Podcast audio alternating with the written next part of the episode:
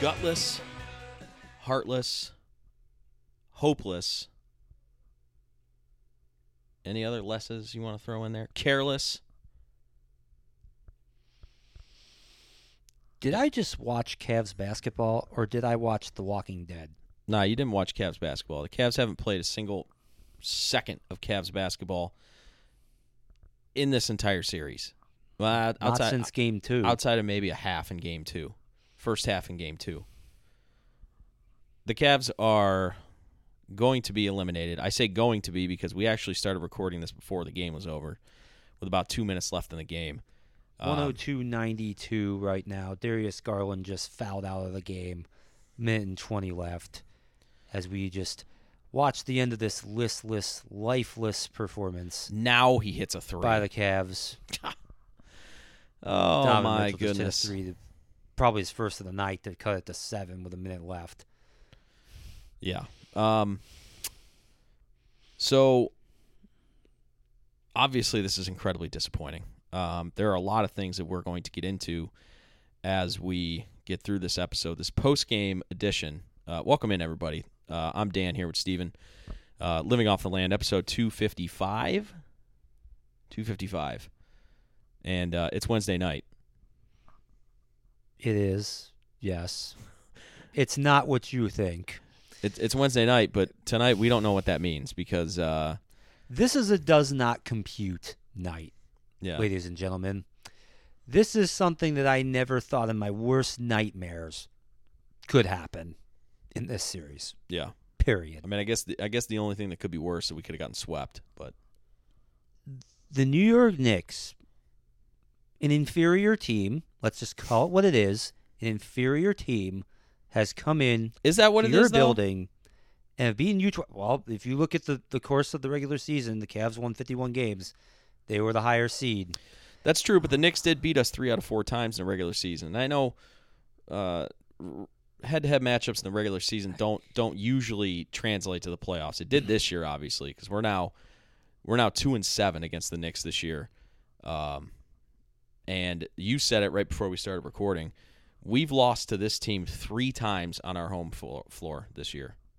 Twice in this That's series. really hard to do when you think about it. Twice in this series. You'd have to lose to them either both times in the regular season, or you lose one and then you'd have to lose twice in a playoff series. yeah. Which you lose. Tw- I mean, there's very few examples. 2019 NBA Finals is one that comes to mind where team actually lost twice on their home court and still won the series, but it's exceedingly rare.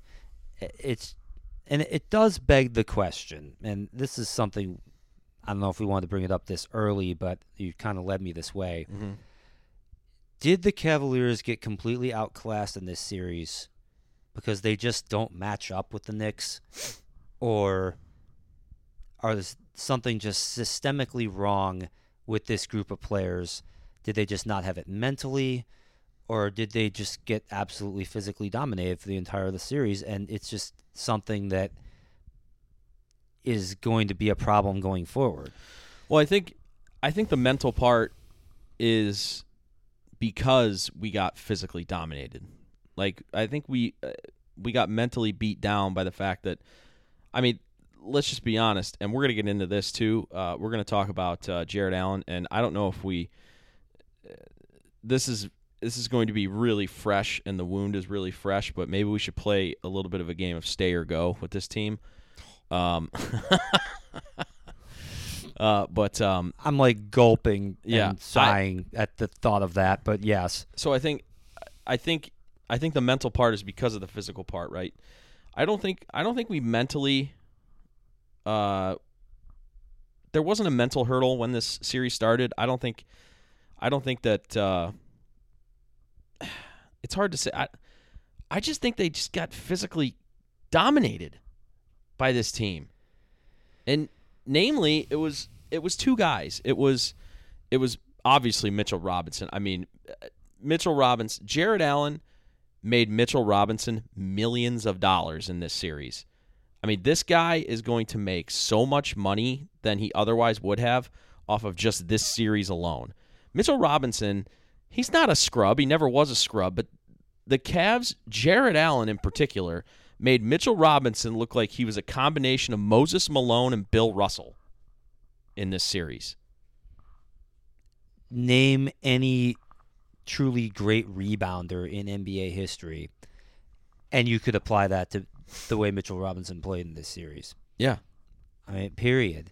And like I mean, you said, like uh, uh, throw Dennis Rodman in there. Dennis Rodman, Charles Barkley. Yeah, you said Bill Russell already. Moses Malone. I mean, anybody. I mean, it- Mitchell Robinson. Who? I don't know if that guy's gonna be up for contract this year or next, but he's seeing dollar signs right now if he is. I mean, honest to God. Game just went final. The Knicks have won 106-95. The Cavaliers have lost the series 4 games to 1. Yeah. And I've been po- asking this question. I I mean, I don't know if anybody can even answer this, but when was the last time an NBA team that won more than 50 games in the regular season only won one playoff game in the first round? I can't think of one. No, I mean, you know, obviously we've had we've had situations where like uh eight seed has beaten a one. You know, you go back to like uh you go back to when Golden State did it to Dallas. I think it was 07. Uh, but that wasn't that wasn't Dallas five games. Yeah, games in Dallas won two games that year. Um, yeah, I don't know. Uh, well, we actually might have two. Memphis might go down tonight too. It might be the Yeah, same thing. I mean, their game is tight right now. Um, and Milwaukee.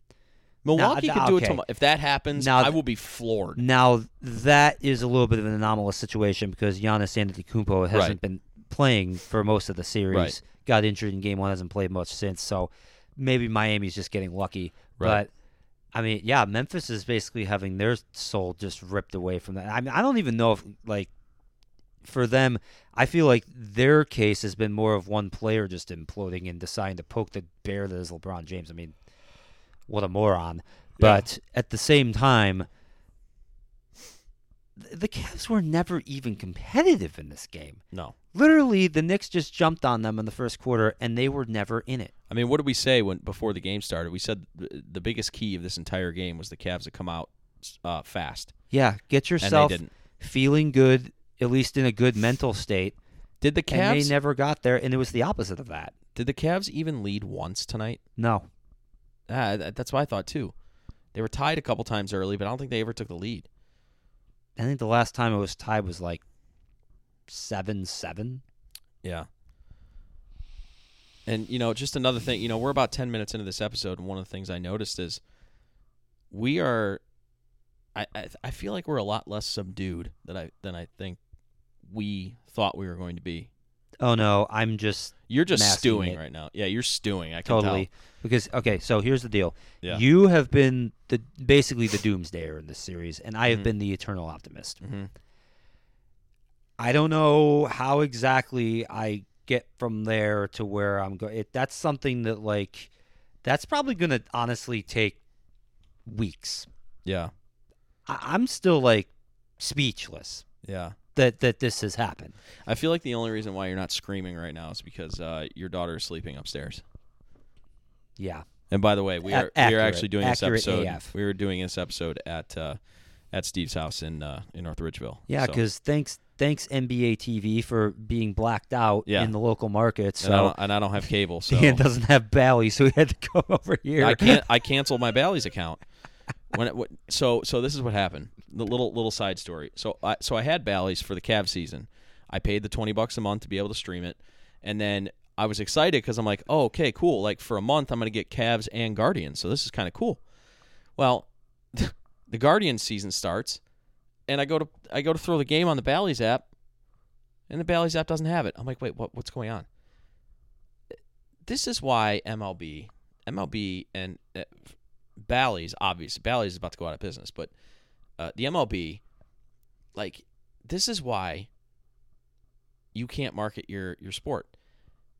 The Cavs, you pay the twenty bucks to stream it. You can stream it. You don't have to have cable login. You don't have to have cable.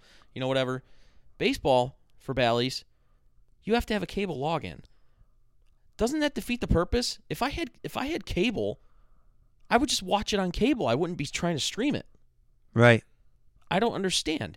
So I couldn't watch. So as soon as I figured that out, uh, opening night, and obviously I found that out at about 9:30 at night on the season opener because the Guardians are playing in Seattle.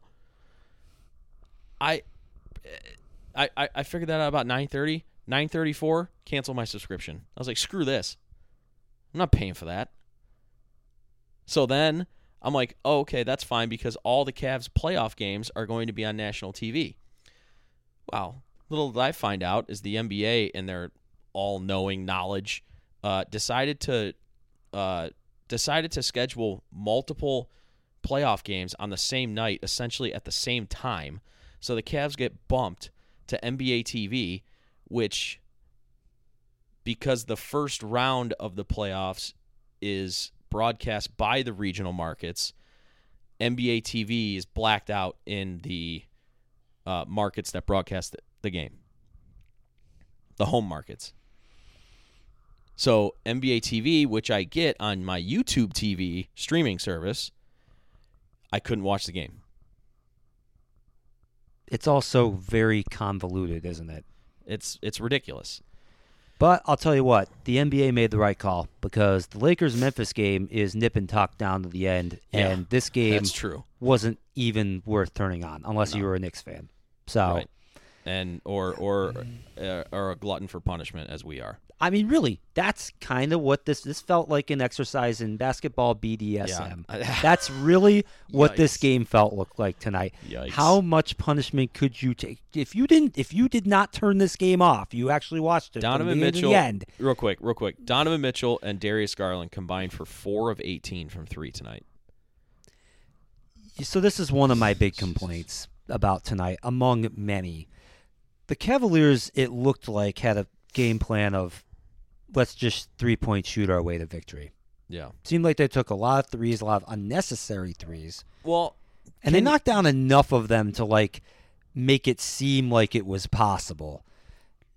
Can you really can you really blame them given how in the first four games how much they got dominated in the paint? I mean the the, the paint stuff wasn't working. So it's almost like they felt like out of necessity that was the only way they felt like they were going to win the game tonight is if they were just hot from 3, which obviously they weren't. You know, you could get lucky and win a game like that, Yeah. maybe. Right. The flaw is that you'd have to win three games in a row. Well, right. But and but to win I, I agree with you, but to win 3 in a row, you got to win the first one.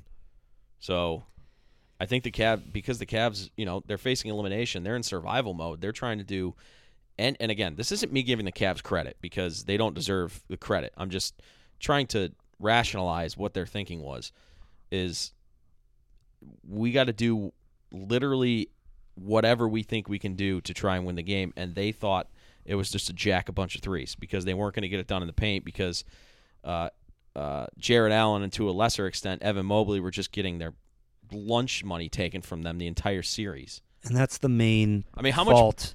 How much per diem do you think Mitchell Robinson took from Jarrett Allen's pockets in this series? I mean, whatever they get, multiply it by five because that's how many games we had. You basically just he basically made Jarrett Allen His bitch. and took him from being the glue guy who's always there that you know, whenever he's not there things go bad for the Cavs. Whenever he's in there and playing well, things go well. To the guy now, we're wondering if he's now going to be traded. I mean, Yeah. that's that's literally where we're at now. That's how much things have changed yeah, in the span of less than 2 weeks. I said it in our text thread. Uh, I think it was in game game three. Or, I think game three. Jarrett Allen's playing his way right onto the trade block. And listen, before this series started, you would have thought, like, if I would have said that before the series started, you would have thought I was absolutely insane and crazy, and I probably would have agreed with you. But the guy didn't play well in a single game in this series. Five games in a row, he got dominated. I don't think I have ever seen a guy get sarcastically cheered at home Yeah. in a playoff game for getting a rebound. I don't think I've ever seen that before. And that's what was happening to Jarrett Allen tonight. Yeah, Mike. Uh, um, my brother Mike sent a sent a tweet from Hayden Grove, and it states Jarrett Allen in games three, four, and five, assuming he doesn't return to this game. Are you ready? Game three played 37 minutes, six points, five rebounds. Game four, 40 minutes, or game yeah, game four, 40 minutes, 14 points, four rebounds. I'm sorry if you're a player that plays in the paint the entire time you're on the floor, because he doesn't shoot jumpers, and he certainly doesn't shoot threes. And you're seven feet tall. You played 40 minutes. You got four rebounds. That's literally one a quarter. Four. Tonight, 31 minutes, four points, three rebounds. And you figure in an average quarter, a team is going to have anywhere between 10 and 15 missed shots, usually. This was at the beginning of the. This was uh, near the beginning of the of the fourth quarter. Uh, in those three games, Mitchell Robinson out rebounded him thirty-two to twelve. That's whoa, that's scary. Whoa. But that just that belies what we've seen with our eyes in the entire series. And again, and again, we're not talking about Shaq in his prime. We're not talking about Dwight Howard in his prime. We're not talking about Anthony Davis, Kevin Garnett, anybody like that. And for God's sakes, even Kevin Love in his prime. We're not talking about those guys. We're talking about Mitchell freaking Robinson. I'm glad you mentioned Kevin Love because I miss Kevin Love right now. Yeah. I totally miss him right now. And you could say what you want about him. Oh, he's not physical, and oh, he's he's not going to be the the inside presence or whatever. I find it very hard to believe that he wouldn't have done a better job than what we saw out of Jarrett Allen and Evan Mobley in this series. Totally agree. And he would have hit shots from the outside too. That seems Memphis like a totally. I mean, I'm not saying that that would have changed the whole dynamic of this series, but it sure as hell wouldn't have hurt. Memphis is pulling away, by the way. They look like they're going to send this series back to LA. Good on Um, you, Memphis. You did what we couldn't do tonight. Um, getting back to Jarrett Allen, would you would you trade him in the offseason? Oh gosh, I, you're making me I mean, answer this question right now. Um, I mean, I, obvious, sheesh. obviously, it, it would depend on what you get in return. I mean, I'm, we're not just going to give Jarrett Allen away. I mean, for all we know, this could be just an aberration of a series, and he comes back maybe next year and plays much better with a with a better matchup. But I, I- I'll tell you why I would. okay, given the circumstance, obviously, again, it it depends on what we can get back for him. When we when we did our Cavs preview back in October of last last fall, one of the things that I talked about, and again, this isn't some crazy revelation because this is something that plagued the team last year, and again plagued the team this year. We don't have a wing that can play defense and hit a three pointer. haven't had that for years. We haven't had that since LeBron James in 2018, literally.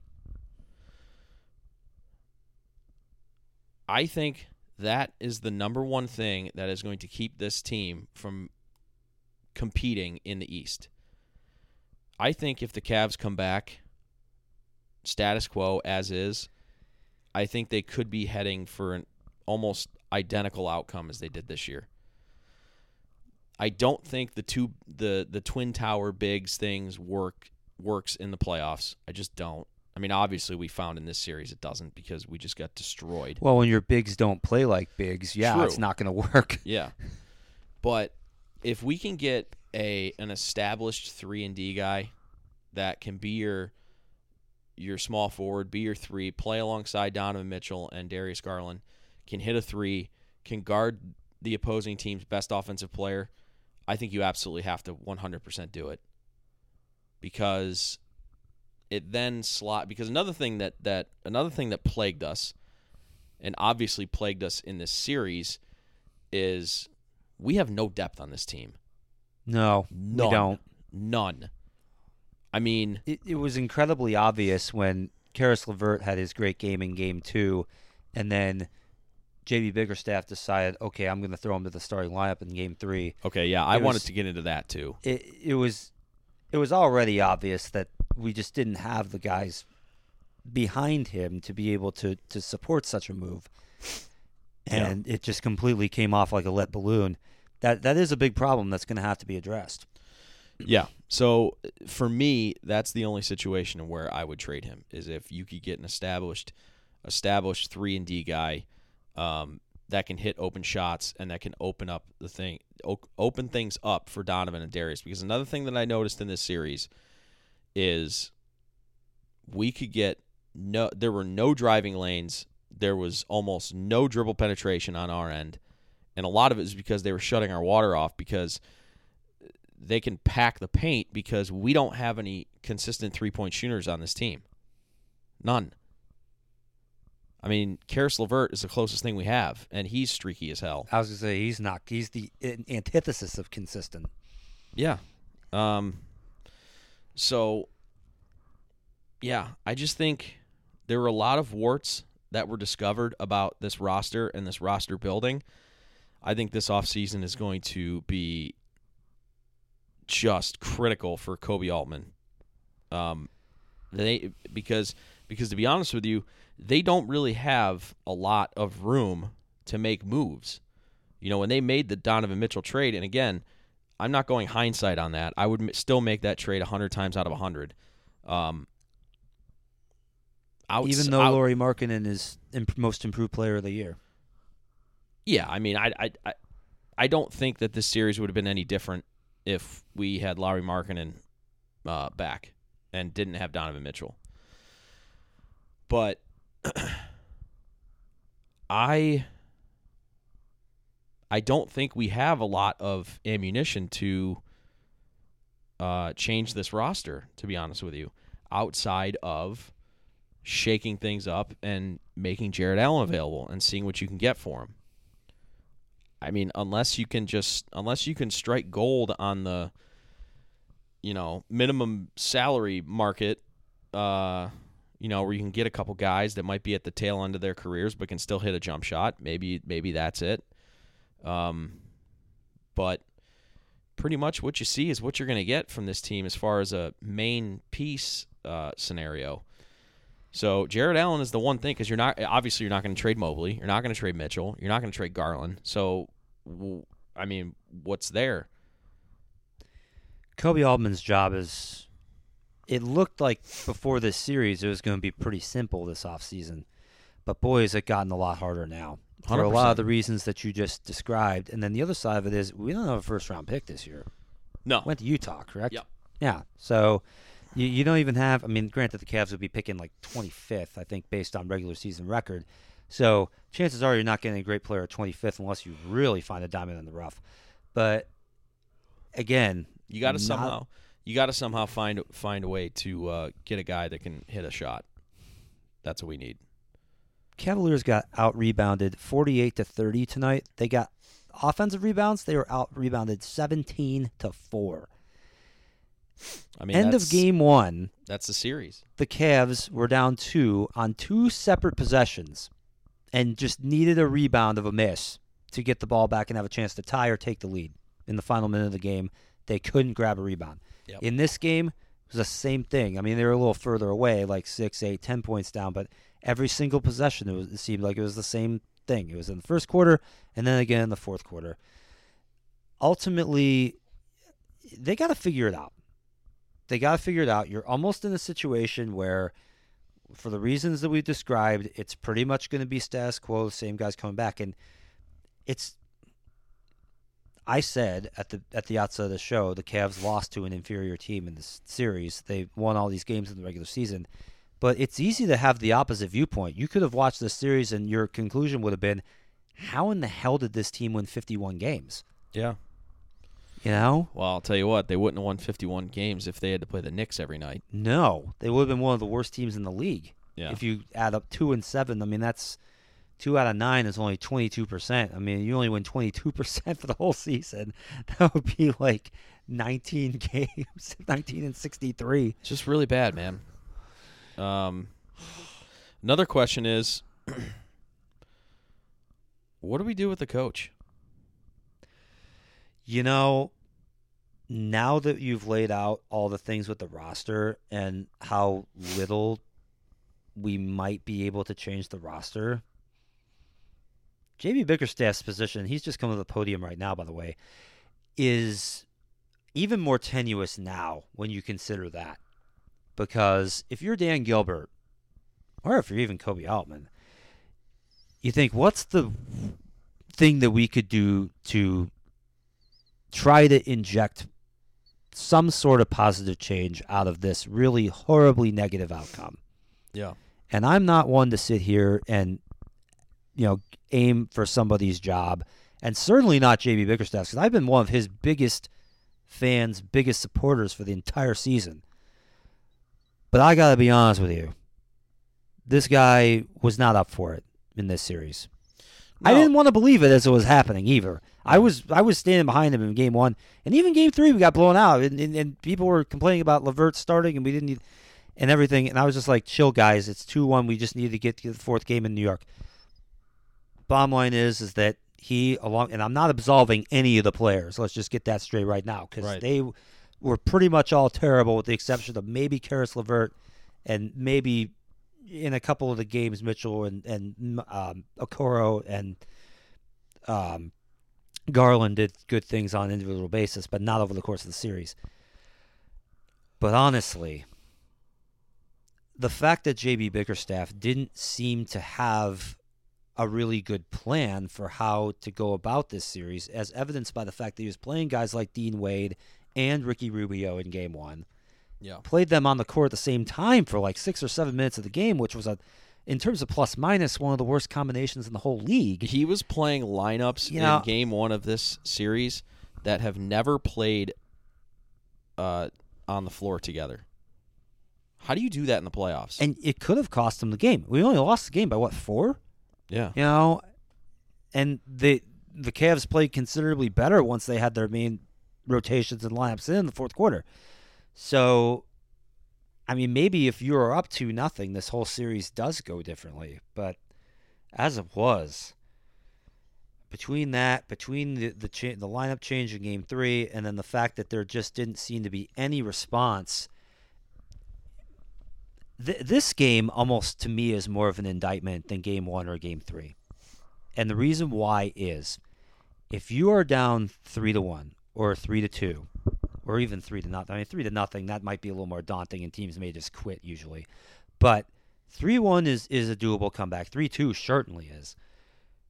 You would expect, as a coach, as leader of that locker room, hmm you should have some ability to motivate your team and say, we are not going out unless they absolutely just drive that stake into our heart. We're going to fight all the way for all 48 minutes.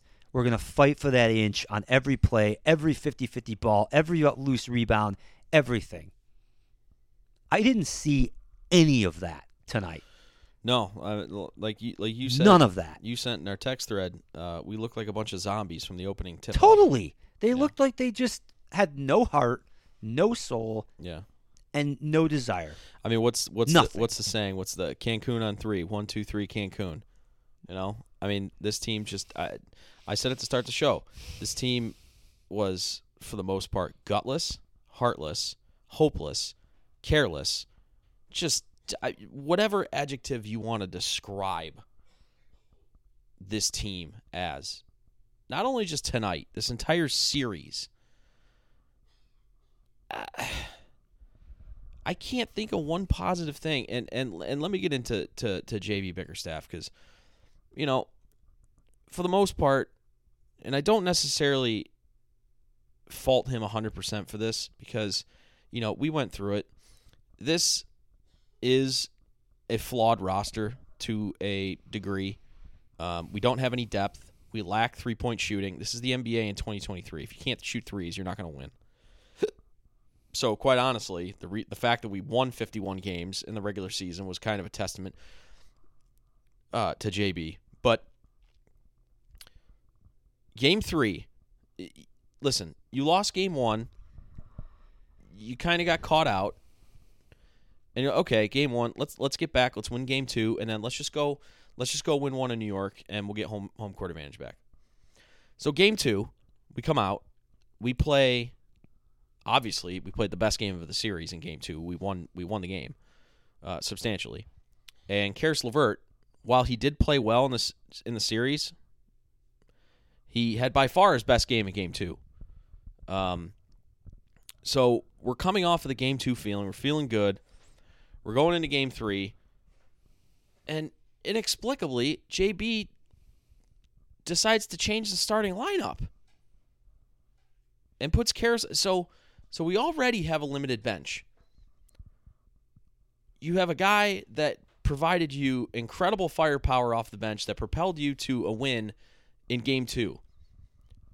And he puts him in the starting lineup. And then essentially, you have no bench now. And and look, Caris LeVert was always going to play starters level minutes for me. He's always he, he was always going to play 30 whether he started or came off the bench. He was always going to play 30 minutes a game probably. So, but just the you have your best game 1, you're playing lineups that you've never played uh, at all this season together. Game 2, you have your best you have your best game of the series. You win, you get back on track. And then game 3, you feel the need to change things again. You just won by 20. Why wouldn't you just keep keep that going in game 3? And then maybe in game 3 if you fall flat on your face cuz you're playing on the road, maybe then for game 4 you change things up. I I- just didn't understand changing things between games 2 and game 3 when you played your best game of the series in game 2. I just didn't understand that. And then just I we knew from the first half of game 1 that toughness and physicality was going to be an issue. All season, anytime the Cavs needed to be a little bit more physical, Lamar Stevens would be put into the game. Lamar Stevens didn't really play until the third quarter of game five, when essentially you were already out of it. I think the Cavs were down by 14 or something like that when he was finally inserted into the game. Right, but it's like you can if you're the head coach, you can see that and again, I'm not saying you're to put Lamar Stevens in and that's going to solve all of your problems. But the issue was you were getting dominated in the paint, you were getting out physical, out manned, out rebounded, and to a to a lesser extent when that has happened in the regular season, you've gone to Lamar Stevens and for a number of and again it, it, it didn't always work with Lamar Stevens. I'm not here saying Lamar Stevens is an absolute difference maker, but the problem is is you, you're limited by the roster of what you can do. So for times that it has worked in the regular season, putting Lamar Stevens in when you need that extra edge, that extra physicality to get back into games and turn the tide, he just didn't do it in this series. You know, in games three and four, he continued to put Rubio in the game. For what? Why? Guy hadn't played well at all practically all season. Oh, he's com- he he's Why he's, is he playing in the playoffs? he's completely wa- I, and again he's in his mid 30s now he's coming off of an acl injury i mean i think he's just done rubio but it, it was He's just as old as me and he's got worse knees. it was not a good combination. questionable decision making and again it's not like we have this wealth of talent coming off the bench so i don't want to kill him that bad but when it's it's the same thing that killed us every game in this series. Every game we got out rebounded. Every game we got out physical every game we got out hustled. That's the worst part of it for me. Like if you are beaten by a team that has superior talent, that's one thing. sure. If you get beat by a team that has similar talent but your coach is getting out X'd and O'd, that's another thing. yeah To get beat simply because you're getting out physicaled and you can't rebound the ball and you're also not doing other things like you're not you're not shooting well and you're not turning the ball and you're turning the ball over like crazy, which that's another thing that most people haven't even mentioned in this series, but Yeah. it's an, it's been another problem. If you're losing because you're not rebounding and you're not defending because you're just not giving full effort, what does that say about the team? What does that say about the players individually? I'll tell you what it does. It means the Cavaliers have a legitimacy problem. Yeah, and I think and I think you also have to look at the coach too. I mean, the, the coach has to be able to get the best out Yeah. of his players. Oh, oh, I'm not absolving the coach. and especially when you have roster deficiencies, you have to be able to get the best out of what you have. And JB did not do that in this series whatsoever. this Um, I, listen, do I think it's a little bit unfair to be calling for JB's job after he just won 51 games in the regular season and got the four seed in the playoffs, even though they just lost four to one to the Knicks? Yeah, probably. Do I think maybe he in, in a in a perfectly fair world does he deserve a chance to come back and try again? Yeah, probably. But this is professional sports the Cavs by every pretty much every single metric were supposed to beat this team and supposed to beat this team pretty easily. I thought we were being charitable giving the Knicks two games. Yeah, I did too. To be to be quite to be quite honest with you, I expected the Cavs to go up 2-0, steal one of the two in New York, and then end it in five. Um, but like you said, I felt being charitable and thought like literally I thought this series was going to go the exact opposite. It would be of what happened. basically that, and then like the Cavs would have a dumpy game somewhere, messing up the the formula, and they'd actually have to win it in six. But Yeah. yeah, it's so So getting getting back to JB, I, do I ultimately think he probably is going to be the head coach next year? Yeah, probably I do. Do I think they're going to have some some serious internal uh, discussion about that? Probably. I mean, you know who the owner is. yes, I mean, he's he's not one to not make a rash decision. And again, if you could get a substantial upgrade at head coach, I don't think it would be that much of a rash decision. I think this team. I mean, you have to. People listen. I don't think it would be a rash decision at all. Listen. People. People don't want to talk about it, but, uh, and again, it's very fresh. The wound is very fresh, but uh, Donovan Mitchell, after next year, has one more year in his contract. So they're going to start talking contract extension with him this offseason. And if those don't go well, uh, this team could look a lot different very quickly. Not saying they're going to trade Donovan Mitchell next year, but after next year, going into the next offseason, if they're not agreeing on a contract extension, that's going to happen.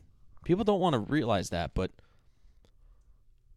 like I would go so far to say that if you don't have a contract extension in place and you don't have a significantly better result in the playoffs than this next year, that he gets traded next offseason. yeah, Yeah, hundred percent. So there has to be urgency with this organization, and and obviously with Dan Gilbert, uh, it's always it's always urgency uh, with this team. So yeah, I mean if there's a uh, if there's an available upgrade, an obvious upgrade in the offseason, I I would not put it past the Cavs to move on from JB Bickerstaff. I mean, did anybody did anybody in their wildest dreams think that we would trade for Donovan Mitchell last offseason? No, but it happened. Cavs saw an opportunity to get to get better, and they took that they took that uh, they took that chance. So I think they they would do the same thing with JB Bickerstaff. Listen, this team going into next year has got listen, we're not saying that they need to win an NBA championship, but we're saying that we need to not lose four to one in the first round of the playoffs when you have home field advan- home court advantage. Like this team's goal next year should be to get to the conference finals. I mean that would have been the logical progression. Yeah. Yes. like God, that seems like light years away right now. yeah, it does. It didn't seem light years away two, Two weeks ago. Yeah. Yeah. And and you know, I don't really want to bring this up, but there's a chance that the Miami Heat could eliminate the Milwaukee Bucks. It would be kind Tomorrow. of fluky given the circumstances of that series, but yes, you could have been in a situation where had you won this series, you wouldn't have even had to play the Bucks. You could have played the Heat instead. Yeah. And Now that you know, now that now that now the Knicks might get that opportunity. that happens. The Knicks are the uh, Vegas favorite to go to the conference finals. I mean, You would think. I mean, you'd think Milwaukee, excuse me, Miami was in the conference final last year. So let's let's not like, even though they were the eighth seed this year, let's not you know completely And they were in their chances. and they were in the finals in, in the bubble, weren't they? yes, they were. Yeah. They went on an incredible run that year, actually. Yeah. Uh, knocked out Milwaukee, actually, and then I forget who else they. There Was it Boston? I think they might have taken out after that. It- So Something like that. it was a it was a hell of a run they went on, uh, almost to the title, actually. Yeah. So, But uh, Um, still, yeah. here, here's the bottom line. I'm going to draw parallels to the other two sporting franchises in the city with the Cavaliers. First thing, I'm going to draw a parallel to the Guardians. Mm-hmm. For a long time, the Guardians had a legitimacy problem with the ca- with the fan base, largely because people would question how committed they were to winning because the ownership was tight with money. Rightly or wrongly, that was the perception. I've argued on this podcast that had they won one more game at the end of 2016, the whole image of the Guardians organization would be totally different today than it is now. Or you could even go back to 2007 if they hadn't blown that lead in the ALCS, Mm-hmm. because they were probably going to win the World Series against Colorado. Colorado was not nearly as good as Boston. Oh, But be that as it may, the Cavaliers have a legitimacy legitimacy problem for a different reason. Their heart and their soul and their desire have of the players and to a certain extent the coaching staff has been called into question now. Were we sold a bad bill of goods in this regular season? And to a lesser extent last year as well. That is the real question right now this team could legitimately they could figure this out and continue on the path where the upper trajectory the where it looked like they were going or this could really this could really take hold badly if they bring everybody back and that brings me to my second parallel and that's with the Cleveland Browns mm-hmm. because the Browns were in a situation where, due to certain circumstances off the field and on the field, they're kind of, even though they were, you know, just a mediocre team this year, they're kind of stuck into having to bring back the same quarterback, this a lot of the same players, and the same coach Mm-hmm. for next year. Mm-hmm. You almost get the feeling, even though the Cavaliers, in terms of win percentage, were much better than the Browns in the regular season, the outcome once the, once push really came to shove were, was not any different. Do you really feel any better about the Cavs than you do about the Browns in this moment? Because I don't. It seems like they're kind of in that same position where, like, because of their own circumstances, okay, yeah, we don't have draft picks, we don't have a lot of spending power. Probably gonna have to bring back all of our key players. Probably gonna have to bring back the coach. I mean, it's conceivable that they might make a move there, but it's not incredibly likely. So you are now committing the Cavaliers to next season, kind of similar to how the Browns are, where it's either got to work or this whole thing's just going to implode and you're going to have almost complete regime change. Yeah. That's pretty much where we're at now. Yeah, I don't disagree with that. Um, again, I think, I think we're we're looking at it more through the lens of a doomsday scenario because, again, we literally just lost half an hour ago, and our season ended uh, way earlier than we thought it would have, and way differently than we thought it would have. Um, but I, I, I mean, I can't disagree with anything you said. Um, it's going to be an interesting offseason because Koby Altman's going to have to get creative. And we'll see what happens with the coach because I I don't know, man. I don't know. My mother is basically the oracle of most things Cavaliers, despite her not even being a sports fan. I mean, it's got, it's harder to be a fan when it's your work, I suppose. Right. She said this to me after game two of the series. This was even before the game three debacle. She said, The Cavs are a better team than the Knicks, but the Knicks are a better playoff team than the Cavs.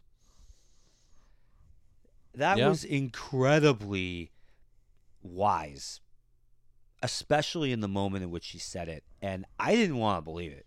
Yeah. But the fact that it came from her, that gave me the heebie jeebies and made me think that maybe I'm on the wrong side here. And Yeah. I was. Totally. Yeah. Um Yeah, I mean like you said earlier, uh I was definitely way more pessimistic especially uh as game 3 was at, when I saw how we were playing in game 3, I knew the series was over. That we were going to lose. Um I wish I was wrong. I mean, I don't take pleasure in the fact that I knew that the Cavs were going to stink up the joint. You were right. I was so dumb I just didn't see it till tonight. I, I just the the game planning and the coaching chasm was so wide in this series. I mean, Tom Thibodeau was dancing around JB Bickerstaff the way that he was game planning and coaching this series. I've always liked that guy, Thibs. Thibs, eh. Good coach. oh, he's a great coach. He's kind. Of, It seems like he's kind of a curmudgeon, but Yeah, he's Um, not very easy to work with, but and, Yeah. like he's gotten tossed So- out of several organizations. But Yeah, Yeah. but every everywhere he's coached and everywhere he's been, he's he's been in the playoffs. He's been deep in the playoffs. I mean, you know, he was uh, Doc Rivers' top assistant when Boston won the championship in 08. Uh, he coached the Bulls forever he's pretty much done everything except win the title. as a head coach. Yeah. So, uh, but yeah, I, I mean, just to kind of just to kind of wind down and wrap up. Um, it's going to be an interesting. It's going to be a long off season for the Cavs. It's going to be an interesting off season for the Cavs.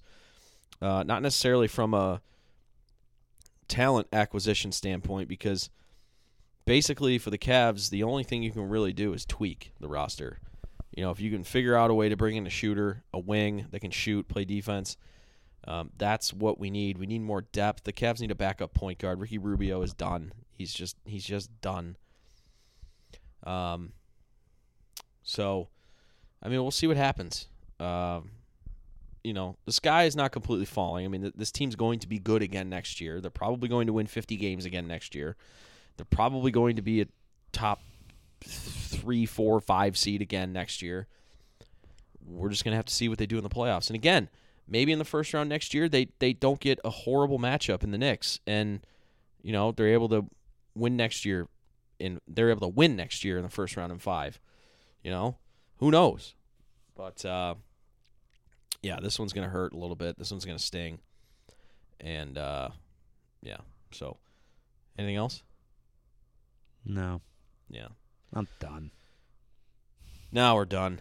Um, but anyway, uh, appreciate you guys listening. Thanks for checking in. Episode 255 of Living Off the Land. You can follow us on social media at Stiffs McGee. and at Daniel J Ford. Uh, you can follow the show at the LOTL podcast, and uh, we'll catch you guys next week. Uh, we got to figure out what we're going to talk about next week because the Cavs are going to be done, and uh, it's April.